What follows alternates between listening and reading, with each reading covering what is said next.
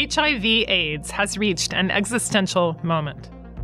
As COVID 19 continues to pose geopolitical risks, there is a threat that the progress made over the past 40 years in the fight to end the AIDS pandemic will be undone. COVID 19 has exacerbated social and economic inequalities, placed further stress on weak health systems, and highlighted the urgent need to strengthen global health security.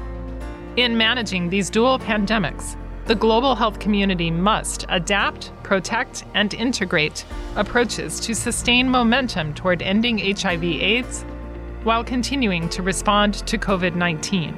In this podcast, we speak to experts, community leaders, and people living with HIV about the progress toward reaching the new targets outlined in the 2021 Political Declaration on HIV and AIDS, the current geopolitical climate, why it is important to continue prioritizing HIV/AIDS, and what can be done to strengthen health security in low and middle income countries. This is AIDS Existential Moment. This is Jeff Sturchio, Senior Associate at the CSIS Global Health Policy Center. We're pleased to bring you this crossover episode with Coronavirus Crisis Update, an interview with Yana Panfilova, founder of Teenergizer, an organization that seeks to end discrimination against Ukrainian youth living with HIV infection. I hope you enjoyed this special episode.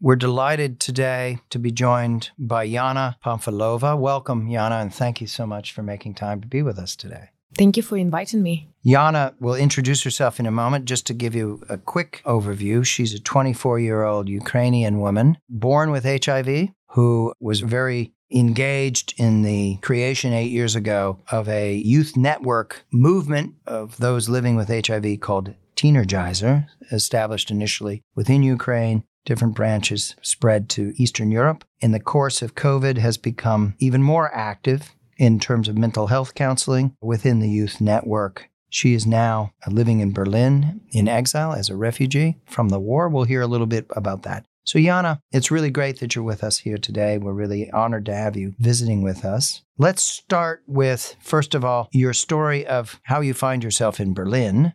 You and your family members fled Kiev shortly after the war started and you went out west, you went to Poland, you settled in Berlin. Describe for us the circumstances, what it was like as war broke out in Kiev in your community, and your decision by your family to flee. Thank you for this question. It was terrible when we were in Ukraine, in Kiev. And that's why we wanted to change our place to feel much more safety than ever because when we was in the war we felt very insecure. We think that it's maybe our last day when we leave this this um, was this world. because there were invading forces nearby there was shelling in your shelling community? because the mile there you can't sleep well because uh, the russian bombing on the ground every every every hours. You should check at your phone what happened is other place with your relatives with your friends with all of this when we had fled our home and we first our point was in uh, Poland we got using to типа мы привыкали к нормальной жизни uh, we when we were still in Ukraine we got used to living a normal life Okay. Okay. So, Yana, you moved to West uh, Ukraine, then you moved to Poland, and then you settled in Berlin. Yes. But what is your life like in Berlin now? Much better much better because we don't have this essential fear that we can die. And uh, now we don't have some ptsd trauma. Of course we a little bit have like ptsd trauma but now when i heard some very loud sounds i can think that is bombing or something else. yeah because before when we was in poland the first two days was very hard because before you had this experience that the bombing there the sirens also there and you very like get use it for this. Yes uh, so you were hearing sirens in poland? Yeah sirens everywhere. And our first months when we was in berlin also we heard the sirens. You moved with your mother your grandmother and your cat Yes, yes. We moved with uh, my my mother, grandmother, and cat. So you're three generations of women in the same household Yeah, in Berlin. true. So that must be an interesting experience. You're getting to understand one another in a new way. Oh, sometimes it's difficult because before when I was living in Ukraine, I was living alone without my parents and some others. Sometimes cat uh, was stay with me, but not with my mom and other people. So that's why uh, was a little bit difficult, but it doesn't matter because now we are alive. We very furniture. We have temporary house. We have food instead of other people who are staying in Ukraine who cannot be survived. So we are so lucky, and uh, I can't say like it's difficult or not. Now we see that many problem, but before we thought, now it's not problem. It's like it's very like simply problem that you had before when you faced before. When do you think you will return? The Russians have withdrawn from Kiev region. The war continues. We still see some shelling in the northeast cities. It's not fully secure. When would you expect to return to your home? So I think maybe at the end of this year, but we should uh, see what happened next. Let's talk about your organizing career. When you were 16, you formed this youth network called Teenergizer for youth and adolescents living with HIV. What was the concept? What was it to do?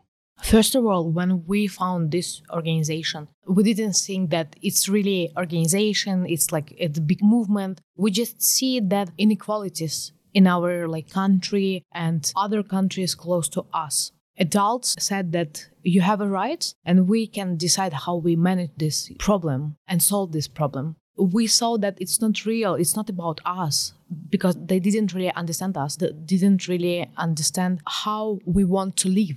They always said how you should live, but they not ask us how you want to live. And that's why we created Teenergizer we imagined that it's like second facebook because we created website and our teenagers with hiv without hiv they can post it everything they can realize themselves. And we say like you can do anything what you want. It doesn't matter because in our schools adults told us okay you should do that or you shouldn't do that. So it's a little bit hard for us to follow these rules So, this was a way of providing solidarity and support Yeah. among young people living with HIV. especially like for all people because when i was young the adult people made a photo with us like with especially teenagers living with hiv and we should not stay on the our face we should stay like on the our back and they took the photo they gave to us like this huge discrimination so that's we create this community of course, especially with teenagers living with HIV and other teenagers, because we still want to create the community that can accept. It doesn't matter. You have End HIV. the stigma and discrimination. Yes, yes. Because if we work only with HIV, we already give huge discrimination and stigma. How did things change when COVID arrives in early 2020?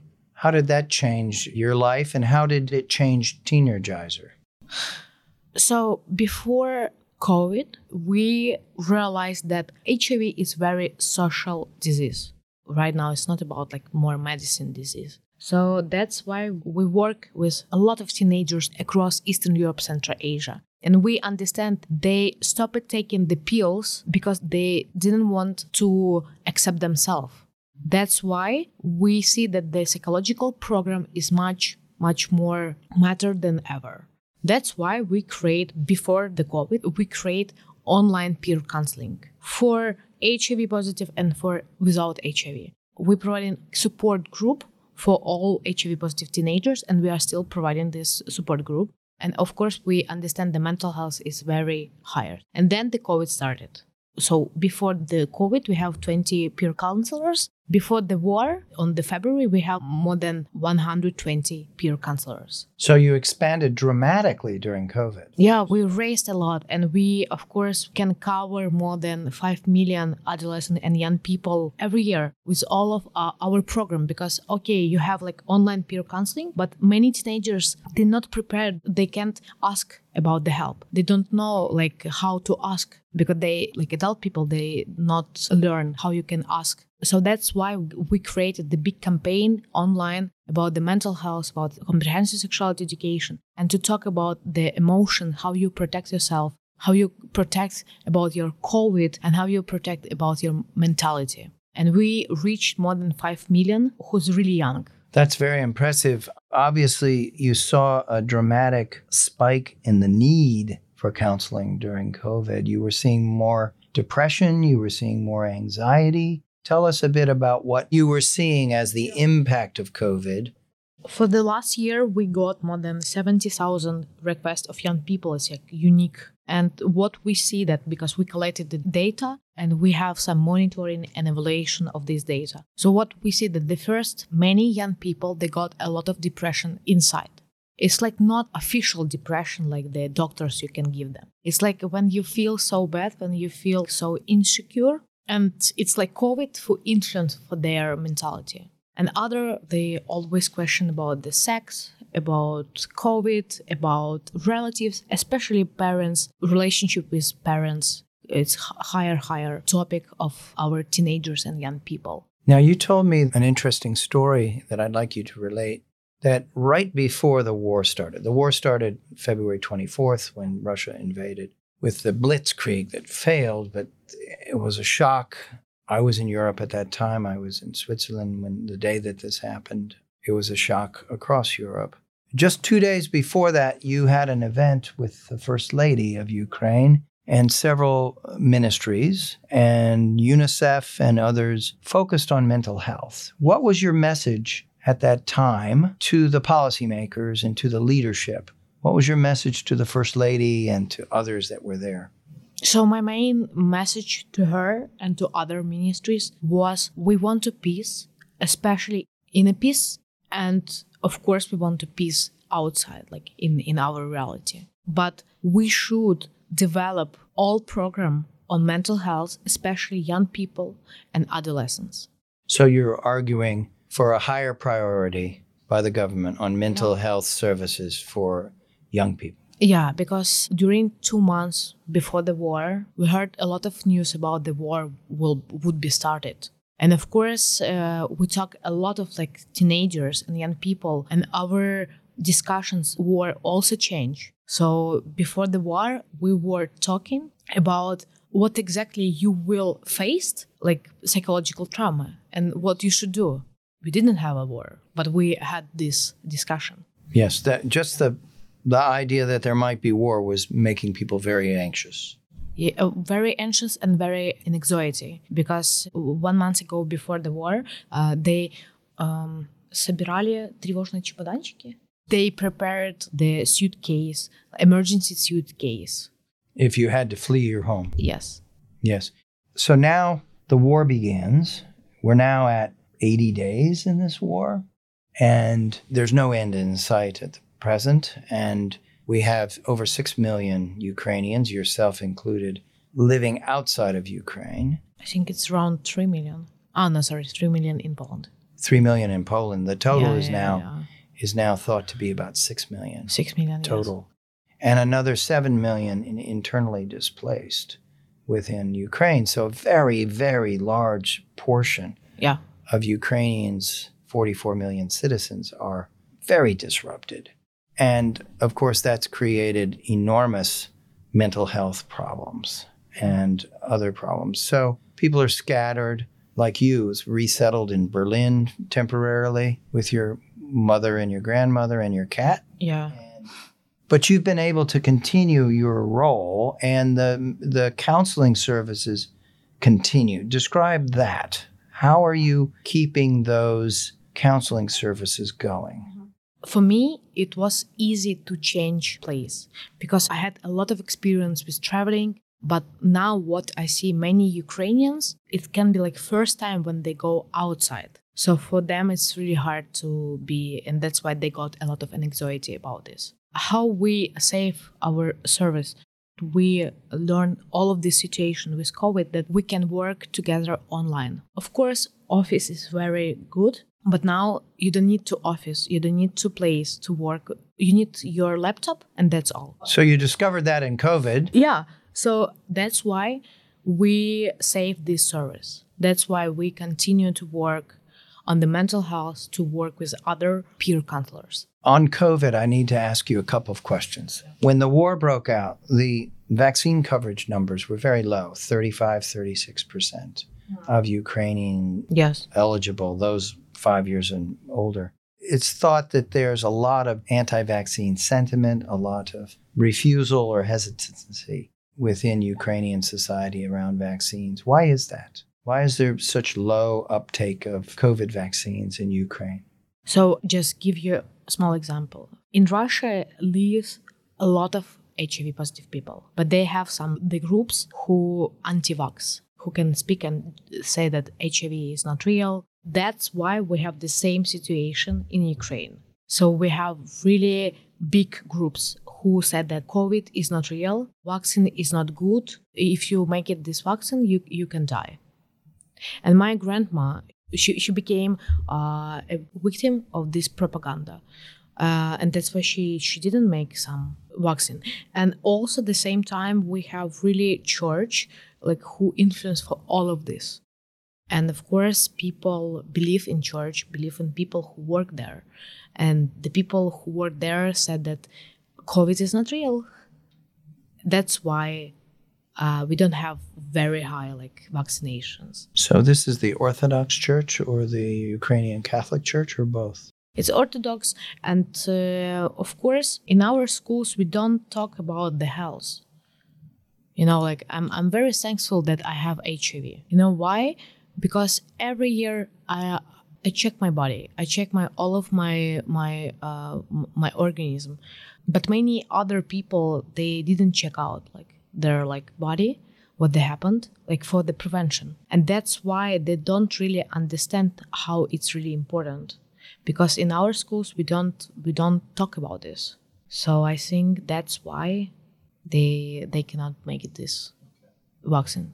But young generation they full make it So let's close. You're here in Washington, D.C. visiting. What are the messages that you're carrying in your conversations here in Washington, D.C., including here? Like, what are the messages to our listeners that you want to convey? So first of all, to say thank you so much UNAIDS and PEPFAR because they give us very like very big support. The biggest uh, message that we really united than ever, like in Ukraine. We need your support, like the U- U- United States government, and we are really ready to get this victory really soon. So, we ask every one of our guests what gives you the greatest hope and optimism today. So my biggest hope is about Ukrainian people. They are brave. They are uh, confident inside. It gives me much more power, like inside, when I saw, when I see how they united, how they help each other, how how uh, when we see something like very bad, very bad thing, of course we feel this. We we a little bit upset about this, but then we we know that we have each other and we can discuss to other with others and we give together like some support and other thing and that that i think it, it's not only like you know like small talks or some other relationship it's like it's uh, a fundamental like uh, support and that's why we see how our military army is very strong and uh, how they make it something in reality You know, the, there's a debate that goes on about what happens when societies are thrust into great stress Yeah. and disruption. Some people believe that uh, it can shatter the society, it can become weaker and more divided and more vulnerable and the like. Some people have argued that, in fact, in many, many cases, the experience of this great trauma and threat will elevate the level of unity and heroism and valor. There's a there's a very well known American writer named uh, Rebecca Solnit who's written a book about this phenomenon. She's written many books, but what you're describing is is that pattern in Ukraine. Were you surprised by the level of unity and solidarity that we have seen many Americans and others have been very impressed and moved and inspired, but also surprised by the level of unity and solidarity in Ukraine.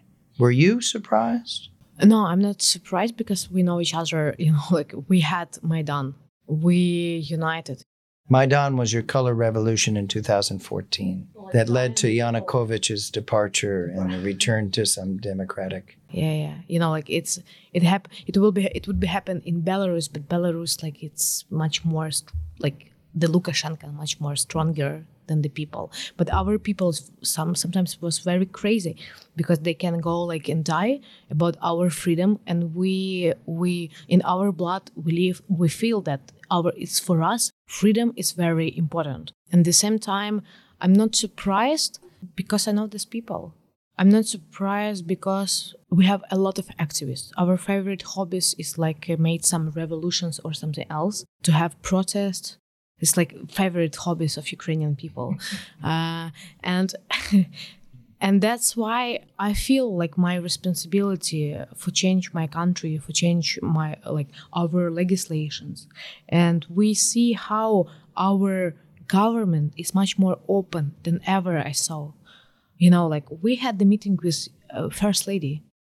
I'm just talking with her like uh, before, and our like Minister of, Fa- Fair Affairs also open. So we see how our like buildings is much more open than ever, and we can we can work together. We can change the system, and we can change our future we are so young like uh, for me like 24 years old uh, but a lot of people like have this belief they can change our country and i'm so happy because uh, we are not like developed country you know like we're not like so like expensive country i mean like the, the the country like the united states because the united states they had a lot of money ukraine did not have a lot of money but we can change much more quickly than for example UK uh, or other countries.